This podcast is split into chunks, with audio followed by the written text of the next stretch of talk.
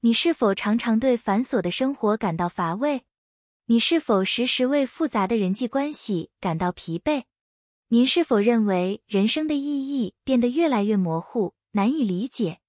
在繁琐的日常琐事和错综复杂的人际关系中，我们如何能够用自己的双手获得真正的幸福呢？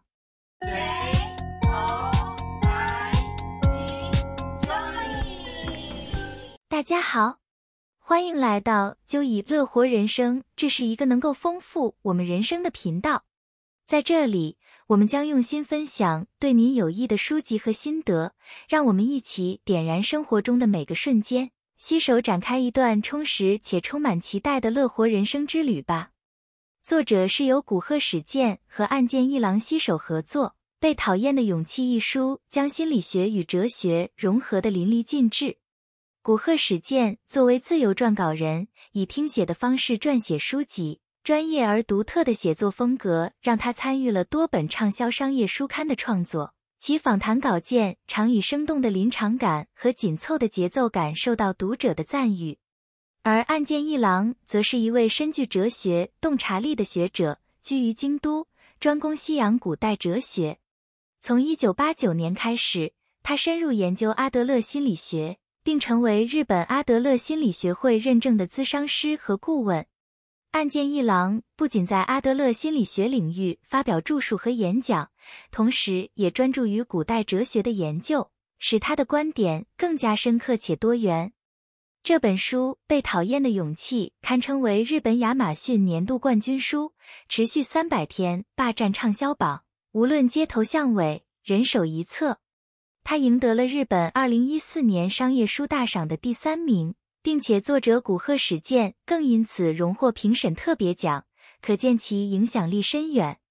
这本书引用了戴尔·卡内基的高度评价，将阿德勒视为一位伟大的心理学家，被誉为心理学领域的巨头之一，并与弗洛伊德、荣格齐名，被尊称为心理学三巨头之一。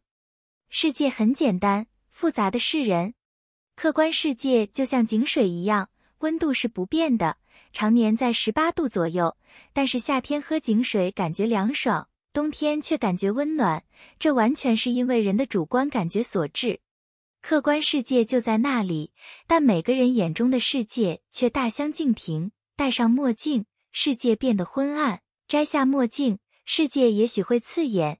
是否戴墨镜，完全取决于个人的选择。要看到真实的世界，就需要勇敢的摘下墨镜，正视世界，一切会变得简单。第一课：与每个人分享你的观点是很困难的，在我们所见和其他人所见之间存在许多矛盾。令人惊讶的是，当我们透过个人的经历和期望来看待事物时，现实变得扭曲。这些观察角度是由于我们过去的经验和未来的期望而产生的。我们很少能够不带有偏见的看待现实，但请别担心，仍然有希望。我们都能够为了更好而改变，对吗？这需要付出很多努力。一个人必须放弃已有的勇气。当你避免改变并坚持自己的想法时，你会看到现实的信念。固执的想法会妨碍我们找到幸福。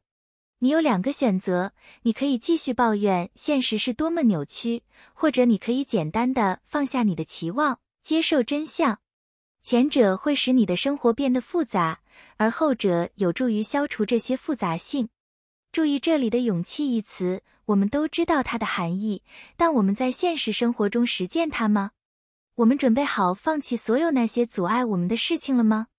第二课，当我们避免使用逃避机制时。变革是简单的，你从因果循环中解脱出来。在我们讨论幸福之前，让我们试着理解为什么我们会变得悲伤和担忧。几乎所有人都受到过去的控制，过去我们都有一些不好的回忆，即使到今天仍然困扰着我们。也许你与父母的关系不好，或者在学校受到欺负，也可能你的学业不好，没有人相信你，也可能你在没有朋友的情况下长大。可能是任何事情，我们的记忆仍然阻碍着我们。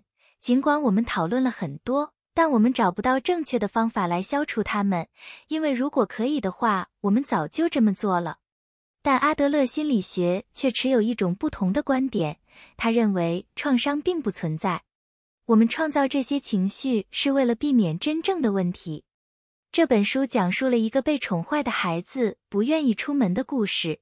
他不愿意离开家，因为他在青少年时期受到父母的虐待。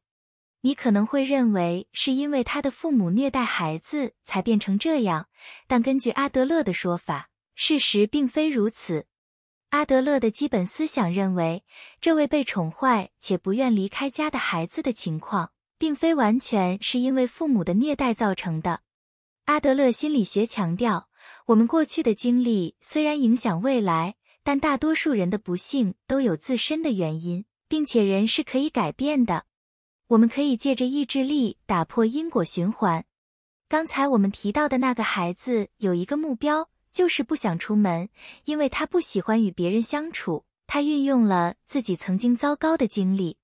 换句话说，这个孩子或许缺乏面对未知的勇气。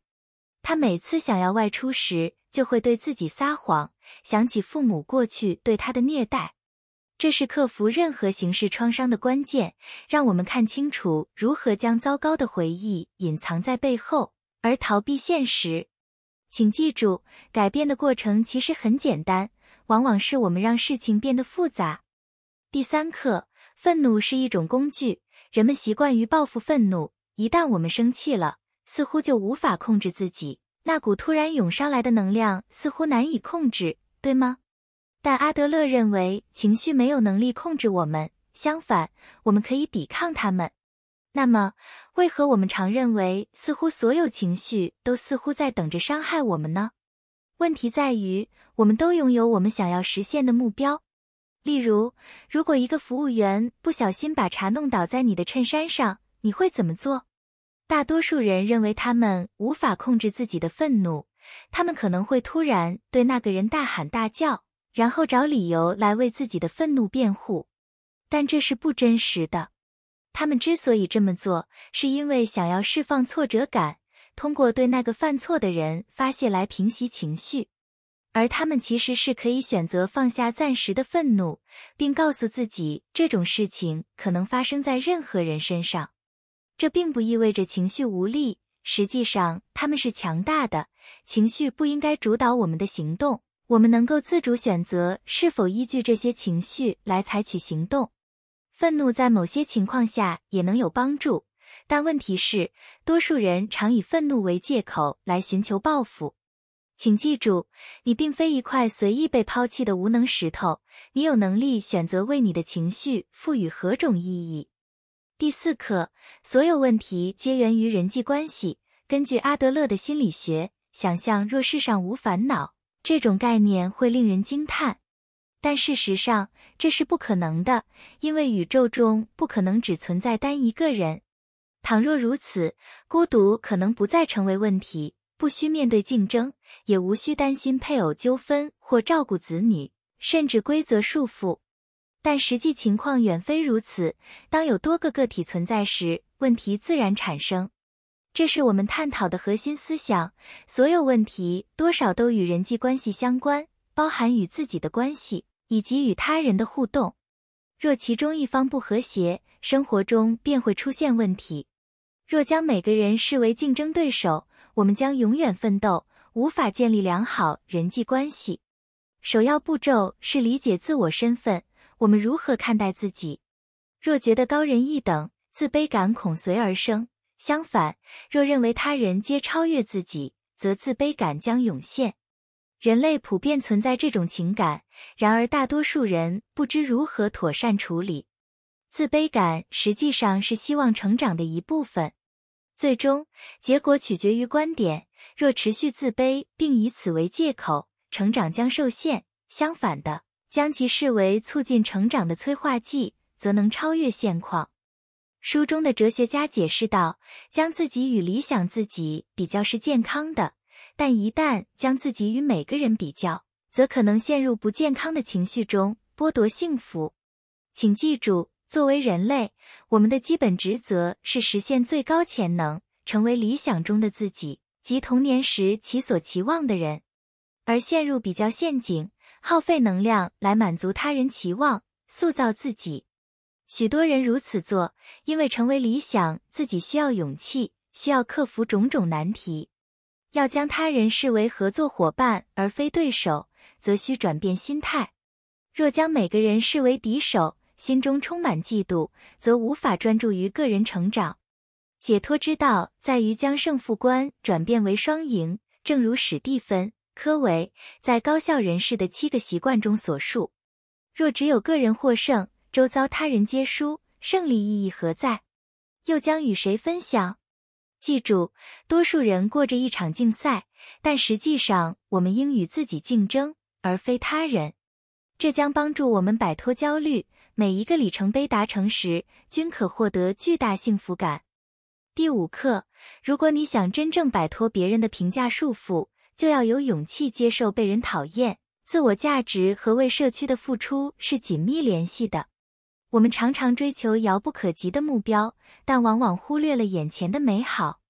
要真正了解自己的价值，就得愿意为社区做一点贡献。有些人可能过于自信，但其实这往往的来源是来自内心的自卑感。自卑感来自于对自己的价值缺乏认识，害怕被拿来和他人比较，害怕错失机会，有时甚至会选择采取自大的态度来掩饰这种不安。而这种反应实际上既不现实，也可能带来危险。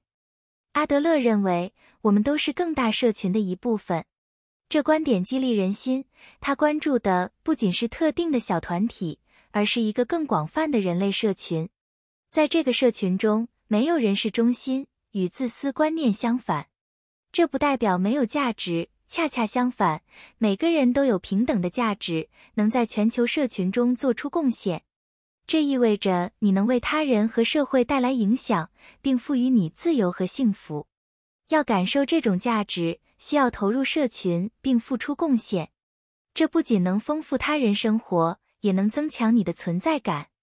但是，这并不意味着忽视自己，而是要找到平衡，不被他人期望左右。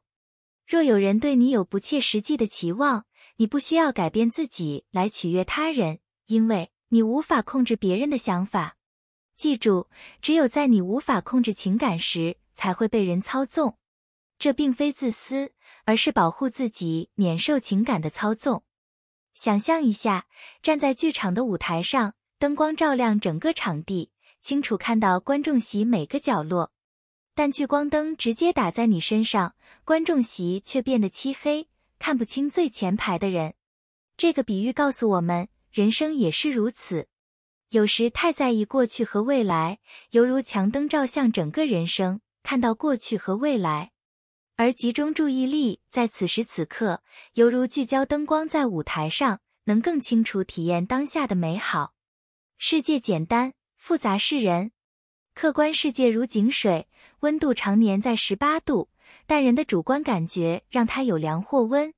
夏天喝井水凉爽，冬天却暖。这取决于主观感受。现实世界一直存在，但我们对待它的方式却各有不同。就像戴上墨镜，世界会变得昏暗；摘下墨镜，可能变得耀眼。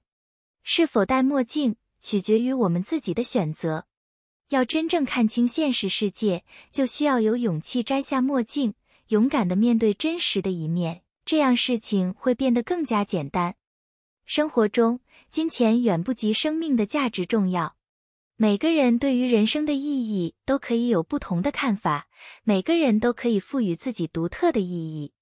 要有勇气，不让别人的评价妨碍你的前进。真正的自由，并不是追求他人的称赞，而是按照自己的标准生活，摆脱他人的期望，实现自己的梦想。谈到人际关系，常常会有期望的冲突。